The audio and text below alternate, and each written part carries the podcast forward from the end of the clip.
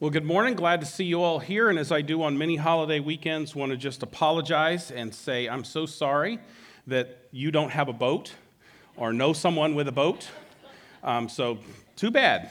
But I'm glad you're here. Uh, we uh, are um, going to end in our study of the book of Ruth today. But before I jump into that, I want to let you know a couple of things that are coming up here.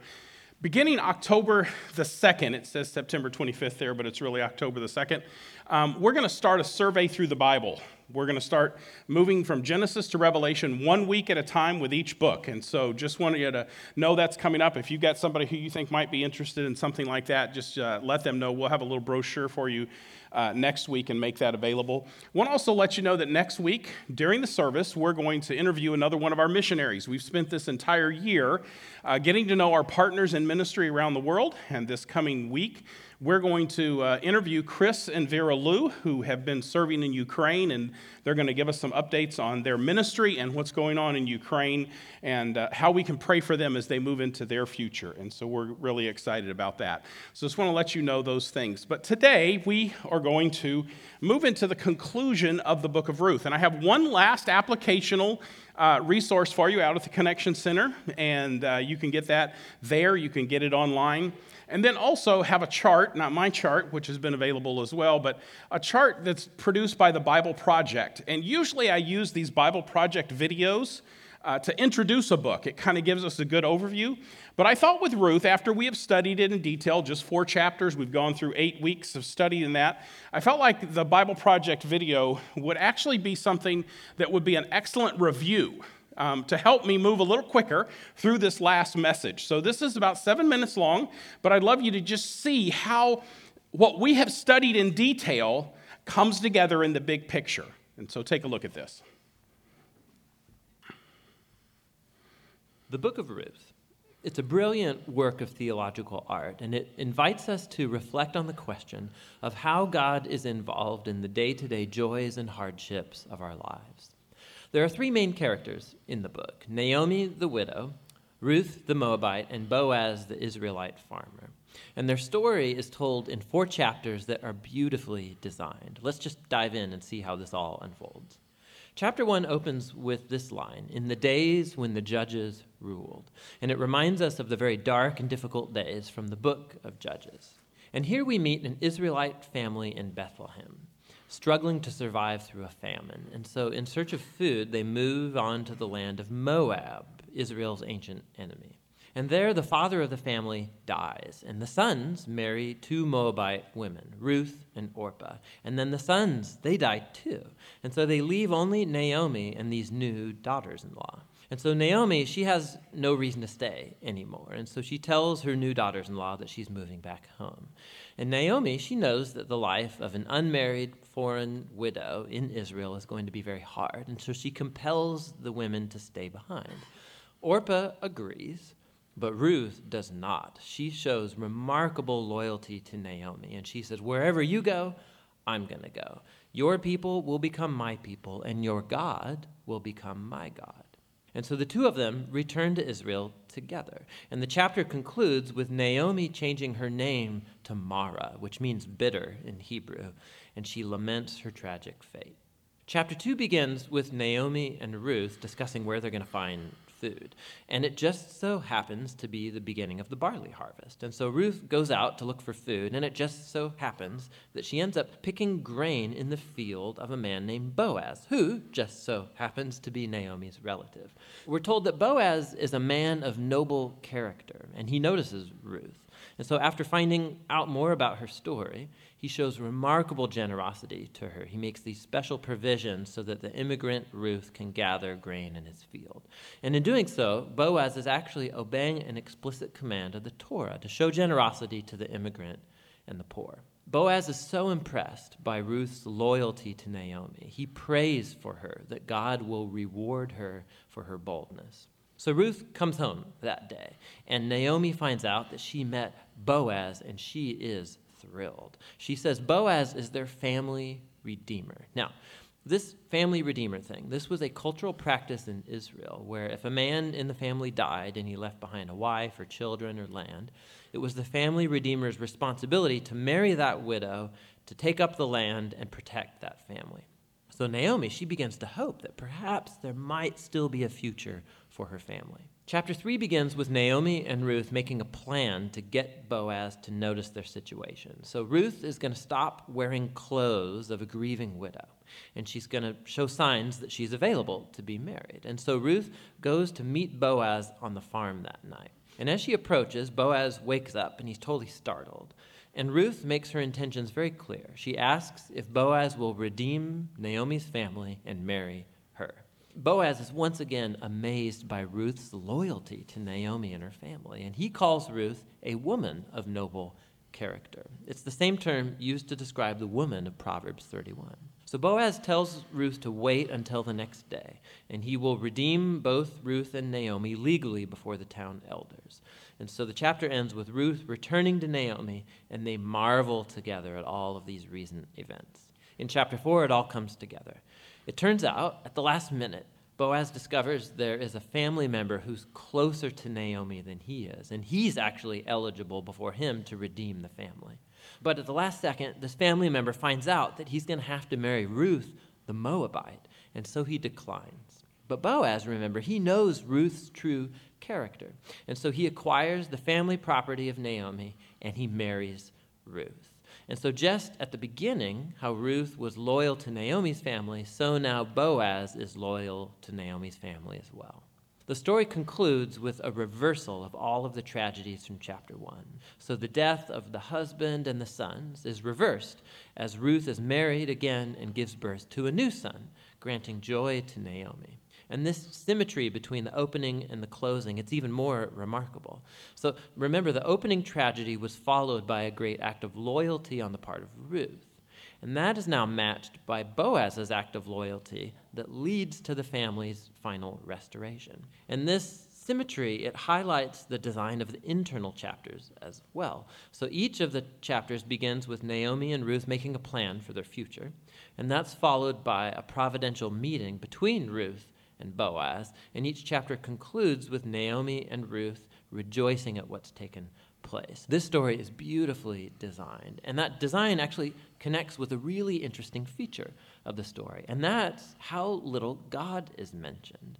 Right, the characters talk about God a few times, but the narrator actually never once mentions God doing anything directly in the story, and that's its brilliance because God's providence is at work behind every scene of this story, weaving together the circumstances and choices of all these characters. So, Naomi, her tragedy leads her to think that God is punishing her, but actually, the whole story is about God's mission to restore her and her family.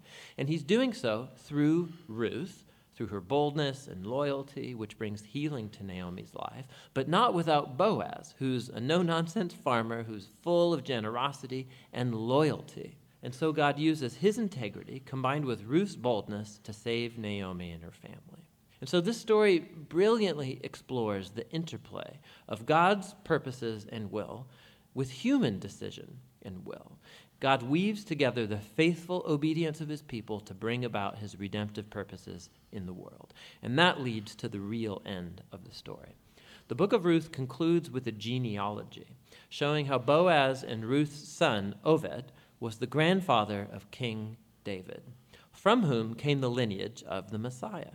And so all of a sudden, these seemingly mundane, ordinary events in this story are woven into God's grand story of redemption for the whole world. And so the book of Ruth invites us to consider how God might be at work in the very ordinary, mundane details of our lives as well. And that's what the book of Ruth is all about.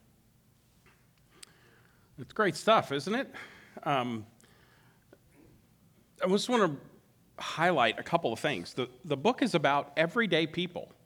There are no preachers, no pastors, no elders, no priests, um, no community gatherings, no church meetings. It's everyday life. And people are just making decisions, and some of them are making selfish decisions or um, uh, decisions that, that make a ton of sense um, Orpah and the kinsman redeemer who chooses not to redeem. Um, and some of them are making decisions based on just great loyalty to, to their family and to the people that, that they are committed to care for.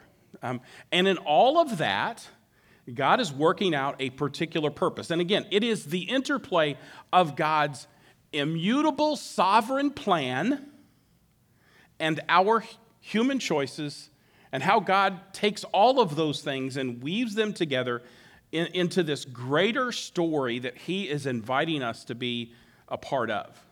And when we make these choices to live in fidelity to Him and in faithfulness to others around us, that incorporates us into this great, grand story of redemption that God is telling. Um, and the story is, is such a remarkable expression of how they describe it in the video of loyalty. Um, the Hebrew word is hesed. it, it is um, generous acts of, of overwhelming kindness to help those who are in a desperate place of need and don't have the resources to help themselves.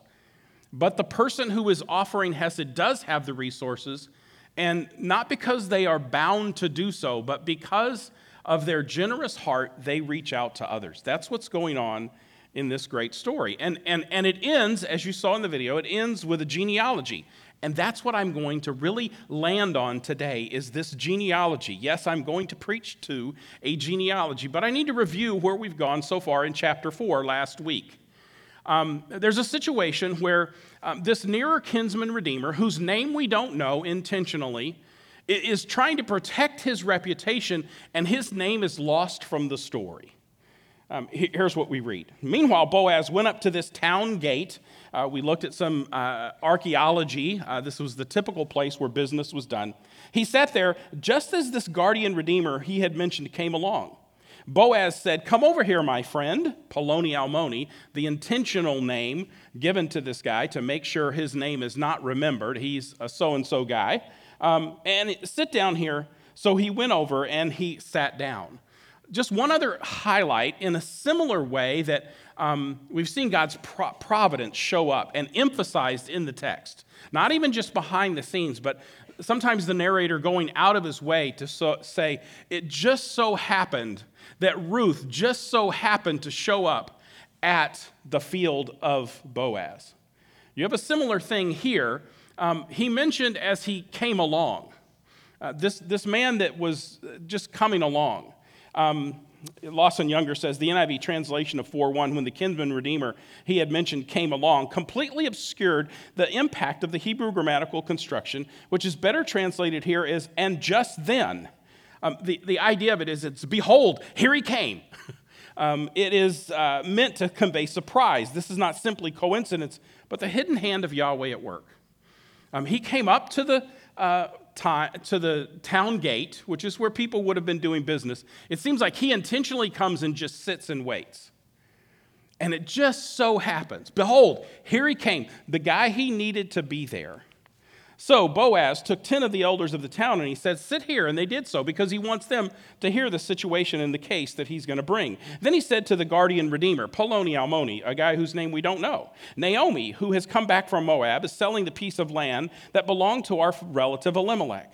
I thought I should bring the matter to, you attention and su- to your attention and suggest that you buy it in the presence of these seated here and in the presence of the elders of my people. If you will redeem it, do so. But if you will not, tell me, I, for, so I will know. For no one has the right to do, ex, do so except you, and I'm in next in line. I will redeem it, the nearer kinsman redeemer says. Um, it seems like that Elimelech perhaps has sold the piece of land when he left to go to Moab, and now they're trying to get it back into the family possession. And so they need a near relative who has the resources to bail out Naomi, who doesn't have the resources, to get her land back so that she can have now something that will allow her to make money so she can live and so she and Ruth aren't going to be forced to glean for the rest of their lives. The nearer kinsman redeemer initially says, Hey, if this is just a lands transaction, then I'm in. Then Boaz said, On the day that you buy the land from Naomi, you also acquire Ruth, the Moabite, the dead man's widow, in order to maintain the name of the dead with his property. Um, not only do you get the property, but you get the family rights because as a kinsman redeemer, it's not just a financial deal, it's a family integrity deal. The kinsman redeemer would have been responsible to preserve the integrity of the family in every way possible, including if someone murdered someone in your family.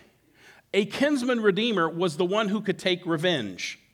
They are protecting the family name. And so he's saying you have a greater responsibility than just acquiring this land. You also have a responsibility to raise up someone in the line of Elimelech so that their family heritage continues. At this, the guardian redeemer said, Then I can't redeem it because I might endanger my own estate. I'm not willing to risk it. Because what I might end up doing is having this land, sure, but the inheritance of that land is going to go to the child of Ruth. So I don't want to do that. You redeem it yourself. I can't do it. Now, in earlier times in Israel, this is a historical um, thing that wasn't happening whenever the narrator is writing this. In earlier times in Israel, for the redemption and transfer of property to become final, one party took off his sandal and gave it to the other. This was the method of legalizing transactions in Israel. It's like where I used to walk, now you can walk. Um, and so you give him the sandal. So the guardian redeemer said to Boaz, Buy it yourself. And he removed his sandal. Now, what's going to happen next is we're going to see God's blessing. These selfless acts of kindness, which throughout the whole book have been called um, worthy and noble, and they have been um, described as hesed on God's part, on Ruth's part, on Boaz's part, selfless acts of generous kindness. These hesed living people are going to be recognized by others and blessed by God. Again, God's orchestrating all this. It just so happened she showed up at the field. It just so happened the nearer kinsman redeemer came along at just the right time. God's orchestrating all of these events. And yet, their faithfulness is going to be, first of all, recognized eventually by others. Not always, because at the beginning of the story, I don't know if you remember in chapter 2, uh, when Ruth shows up in the field, um, Boaz's, um, uh, his head of the crew, is not too keen on Ruth being there. He says some negative things about her. He calls her, yeah, Ruth the Moabitess. she is uh, one who is, who, who is looked down upon. And in fact, um, Boaz may be playing that up when he says to the kinsman redeemer, You're going to have to take on Ruth the Moabitess. Remember, she's from Moab, although he does know her character. But what is happening here in this story as we move on is that their acts of generosity are recognized Others are going to bless them, and God is going to bless them. Then Boaz announced to the elders of all the people Today you're witnesses that I have bought from Naomi all the property of Elimelech, Chilion, and Mahlon. I have also required Ruth the Moabite just so anybody wonders whether I'm getting into something I don't know, I understand. I've required, acquired Ruth the Moabite, Mahlon's widow, as my wife in order to maintain the name of the dead with his property, so that his name will not disappear from among his family or from his hometown. Today you are witnesses. Again, he is working hard to maintain the name of somebody else, and his name is remembered. The guy who was trying to protect his own name, his name is forgotten. If you're trying to make a name for yourself in this world, you'll ultimately be forgotten. But if you're trying to exalt the name that's above all names, the name above every other name, if you're trying to make sure you're a part of that great grand story, um, th- then your name will be recognized and your name will be blessed by God. Then the elders and all the people of the gate said, We are witnesses. May the Lord make the woman who is coming into your home like Rachel and Leah, who together built up the family of Israel. May you have standing in Ephrathah and be famous. This is this. May you be Chayel, recognized. May you be worthy. May you be noble in Bethlehem. Through the offspring the Lord gives you by this young woman, may your family be like that of Perez whom Tamar bore to Judah. Now, at this point, you're probably just going, oh, yeah, this is, must be some neat, fine little story in the Bible. Not so much so. Genesis 38 is a crazy story, but has some connections with Ruth. And everybody is recognizing this is a story like a story we have read before in Genesis chapter 38. In Genesis chapter 38, um, we have Judah, one of the sons of Israel, one of the fathers of the 12 tribes, the tribe of Judah, the guy who's the main guy, Judah. Um, he has a number of sons, and one of them marries Tamar and he dies. The other sons are supposed to um, raise up a child for the one who died, but they don't do it. And they die. leaving only Judah. Now, once Judah is um, a widow, Tamar says, Now I'm not going to mess up the family because as long as Judah is married to somebody else, maybe there's going to be another son. Maybe there's still hope for someone to raise up one of the other boys to raise up a family for me. But there's no son. And Judah dies. So Tamar does something very risky. And in our day and age, we, we would look at this and just go, You've got to be kidding me. She dresses up like a harlot. And she seduces Judah, her father in law, and she becomes pregnant.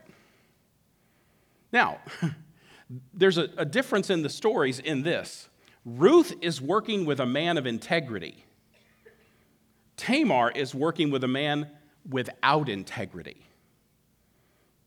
When Judah finds out that she's pregnant, even though he's the father and he doesn't know it, when Judah finds out that she's pregnant, he says, Let's burn her. And then she pulls out his credit card and says, Hey, you're the guy. And that point, he says this statement, really, really important in Genesis 38 You are more righteous than I. You are playing by the rules, and I was not. It's a messy story, it's a crazy story. Everybody knows it. But Judah and Tamar give birth to Perez. And Perez has another interesting, unique parallel. Perez is one of the twins. Esau and Jacob are twins. Perez and his brother are twins. And Perez is um, the, the one who is the one through whom the genealogy is to pass. It's, a, it's an interesting birth and a, and a parallel situation. And everybody recognizes hey, this is like that. And God blessed them. God kept them in the line of the story. And what we're going to see here as we move towards this genealogy is that the faithful who love God and live with chesed are abundantly blessed and become a part of God's redemptive story. The story is going to go beyond just their day to day provisions of here's some barley, take it home to Naomi. Um, okay, we'll get married and we'll have a family. There's something bigger going on than that. God does bless you with daily provision. But the bigger thing that God gives you the opportunity to do is to be a part of a larger redemptive story. And you'll get to involve yourself in that redemptive story when you're faithfully involved in the lives of other people. Here's how it happened. So Boaz took Ruth, and she became his wife. When he made love to her, interesting, the Lord here. The Lord enabled her to conceive, and she gave birth to a son. This is the one spot where the narrator is very active in saying, The Lord is the one who does this. If you'll remember, when she got married, she was married 10 years. Chapter 1, she's married 10 years back in Moab with no children. She's gone with no children for 10 years. So, this is an accurate statement. The Lord enabled her to conceive. The women said to Naomi, now interesting, it's Naomi because she's the one whose family is at risk here. The women said to Naomi, Praise be to the Lord, who this day has not left you without a guardian redeemer. May he become famous, literally, may his name be called out. may, may he become famous throughout Israel. He will renew your life and sustain you in your old age. For your daughter in law, who loves you and who is better to you than seven sons, has given him birth. It's the child who's going to redeem her. It's the child Obed. Yes, um, Boaz is a huge part of the story. He's faithful. But it's actually the child who is the one they are looking at and saying, oh, now you have someone to take care of you in your old age. Because at this point, um, Naomi is probably significantly um, older. There's a huge age gap between Boaz and Ruth, probably 15 years, maybe 20 years of an age gap between those two. And so, even older is going to be Naomi in this story. Then Naomi took the child in her arms and cared for her. Um, the, the picture here is is a grandmother holding the grandchild. And they're just so proud and so delighted because there's, there's this sense of, oh, I have, a, I have an heir. This word son can mean son, grandson. It can mean, really means heir. Naomi has an heir. And they named him Obed, servant. They named him one who was going to serve. And he was the father of Jesse um, and the father of David. Now, At this point, you've, you've jumped to a, a part of the story that you go, oh, David, he's a big player in the Old Testament. Yes, he is a big player in the Old Testament. And in fact, they're going to highlight that and they're going to make this something even bigger in the story. It's not just we need to make it from um, Boaz and Ruth to David. God's going to accomplish his redemptive plan. And that's going to happen regardless of what we do. I'm going to take you back to chapter 1. God's going to accomplish his redemptive plan. Even if you decide to move to Moab out of the land of promise. And I don't know whether that was a good decision or not. And at this point, it doesn't matter, does it? Because God's going to orchestrate all of those events. It's always the right time to align yourself with the purposes of God. Maybe they were out of alignment, but when they had the chance again, they aligned themselves. Maybe it wasn't the best thing to marry Moabite women. But like I highlighted last week, God wanted Ruth in the story. And so, for some reason, he orchestrated for some circumstances that we're unaware of to get a family, Elimelech and Naomi, and their two sons, to move to Moab, where most of them could die, but they could come back with Ruth. And I don't know whether those were good decisions or bad decisions. All I know is God's hand was in the middle of it, providentially guiding, redeeming every single part of it. So I want you to think for a moment back in your life, those decisions, sometimes you may know they were bad. You may look at them and just go, I don't know if they were bad or not. I have regrets. I, should I have done this? Should I have done that? Look back on your life and those things and think about this story and how God can redeem those choices that you made. Either bad choices or choices that you don't understand at all right now. God can still redeem them and turn them around. If, at the time that you are now, you begin to think, how can I live faithfully to the Lord? How can I uh, live in response to His gracious provision in my life? How can I be a part of his story and begin to live by not only his righteous rules, but going above and beyond so that you can bless others with the blessings that God has given you? God's going to accomplish his plan. Okay, I, I want you, you've got to know that.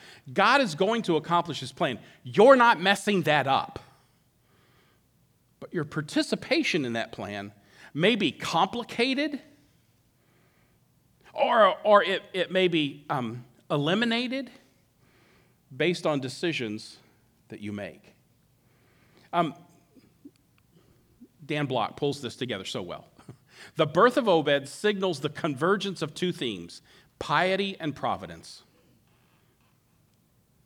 God's orchestrating every little bit of it.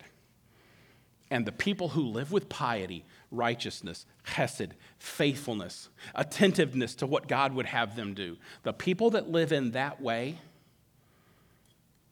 are going to have a name. And they're going to participate in a story that gives them great joy. And there are some of these names, by the way, that are in genealogies. You don't know, you don't know them. I mean, you know Ruth and you, you know Naomi because we talk about these people. Um, but Azor, who knows Azor? Nobody knows Azor. Did you know Perez before today? If I was said ancestor of Jesus, is Perez one or not? Would you, what would you have thought? Yes or no? You may not be some super famous person, but you get to be a part of the story along the way.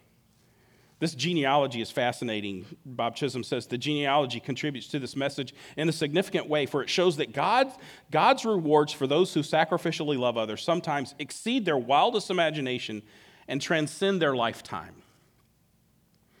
You'd be thinking about more than just yourself, okay? Because God's promises may not be exhausted in your lifetime. In fact, God's greatest promises eternity with Him, heaven, no struggle with flesh and sin and Satan. Those are the greatest promises we have, folks. Not a boat that you don't have yet, obviously. God's greatest promises transcend this life, folks. You can be a part of God's story in a way that has ramifications far down the road. And the choices you make to be faithful at the hard times of life, when it would be easy to say, I don't see God's hand in this anymore, I give up. I've been there. Those hard choices you make to say, I'm still going to lean into what God has for me in the future, those have ramifications beyond our lives, beyond our own individual lives, and beyond the life that we live here and now. Um, this then is the family of Perez.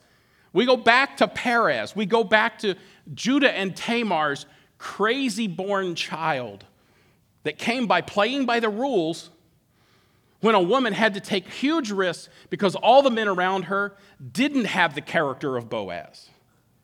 Perez was the father of Hezron, Hezron, the father of Ram, Ram, the father of Amminadab, Amminadab, the father of Nahshon. By the way, there's a bunch of you all out there that are Nahshons and Rams and Hezrons. Nobody's going to really remember you, but you're a part of the story.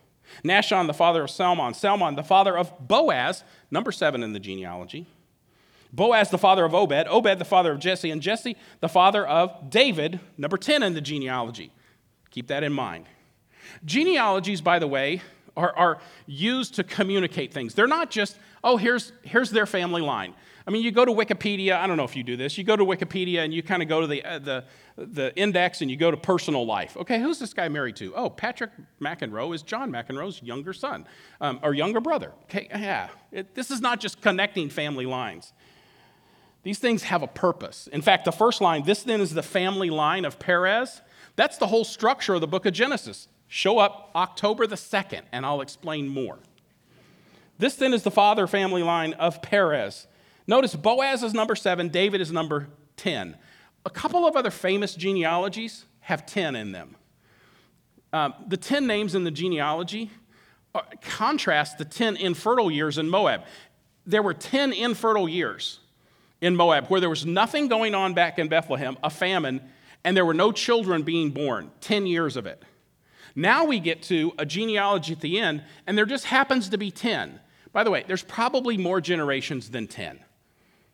They're arranging this very creatively, like all the other genealogies in Scripture, to kind of get something going here. In Genesis 5 and Genesis 11 and Ruth 4, there are 10, genea- 10 people in the genealogy.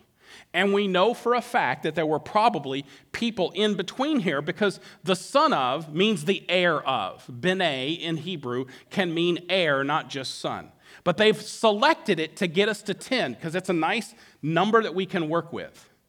But if you'll notice in Genesis 5 and in Ruth 4, number 7 are two prominent guys Enoch, who walked with God, and Boaz, who walks with God. And the result is the birth of Noah, who brings comfort, and David, who brings rule. This genealogy of 10 people is, is not just tacked on at the end, it's trying to communicate something significant. George Schwab, generations continue on after David until Jesus, whose pedigree is listed in Matthew 1. He also is a king who deserves all Israel's allegiance as the son of David, God's anointed. He is the Hesed and he is the Hayel. He's the worthy one, he's the Hesed person. He is the Redeemer blessed by the Father. Why follow another since Jesus is all that one could desire in a king? This genealogy that ends with David gets picked up by Matthew. And here it is. I'm not going to read the whole thing, but here it is. This is the genealogy of Jesus the Messiah, the son of David, the son of um, Abraham. Notice in there in bold, there's Perez and Tamar and Boaz and Rahab and Obed and Ruth and Obed and Jesse and Jesse and Uriah's wife. Um, women, women who have questionable events in their lives. You get to Joseph and Mary at the end. And then listen to what it says. Thus, there were 14 generations in all from Abraham to David, 14 from David to the exile in Babylon, and 14 from the exile to Messiah. They take these, these, um, these genealogies and they arrange them to get some symmetry to show here's the completeness of, of God is up to, do, up to something in these passages. God continues to care for his people and society functions best when those people take responsibility for caring for and supporting one another. That's true in the church, folks. The importance of taking responsibility for those who are, seek, who are weak and lacking support is particularly stressed in this book. In other words, the Hesed shown by Ruth, Naomi, and Boaz has repercussions not just for themselves in their lifetime, but for the nation of Israel and for many generations to come. The long term impacts of their personal piety has ramifications far beyond their lifetimes. Your decisions will have ramifications far beyond your lifetime because God's promises are not exhausted in this life. God's blessings are often realized by faithful actions and prayers of God's people. Just the faithful little things you do during the day. It's not surrendering to the call, it's blessing somebody near you. The theological message of the book of Ruth may be summarized as follows. Here it is. The whole book took me eight weeks to do this. He does it in one sentence. God cares for needy people like Naomi and Ruth. He is their ally in this chaotic world. He richly rewards people like Ruth and Boaz who demonstrate sacrificial love and, in so doing, become his instruments and in helping the needy.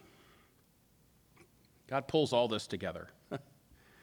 As God sovereignly orchestrates his redemptive plan, he blesses us so we can bless others to be a part of that plan. God's sovereign, He's going to accomplish his plan, and he blesses us not so we can have possessions in this life and be easy, but so we can bless others as a part of his great story of redemption. So, a couple of questions before we move into communion. Are you, are you placing your confidence in God's good and sovereign plan? Is that where you're living? Or are you resting on your own efforts? Are you freaking out because you don't know He's sovereign and He's in control? Everything's going to work out for His glory and your good.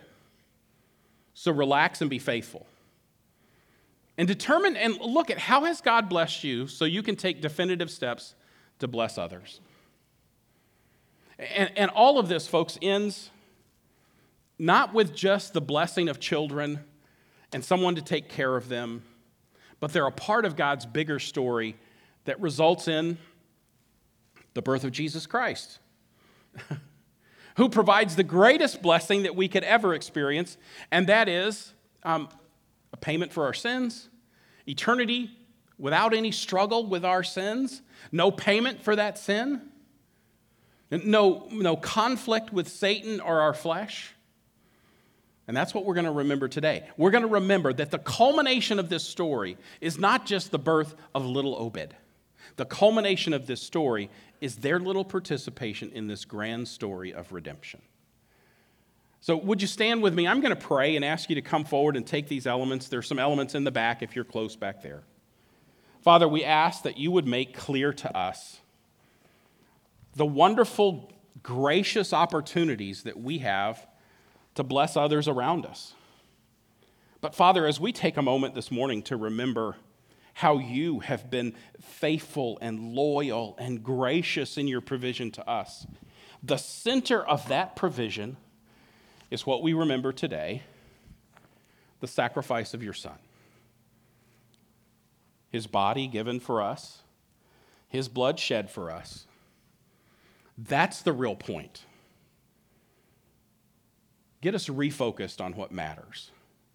And I pray that in Christ's name. Amen.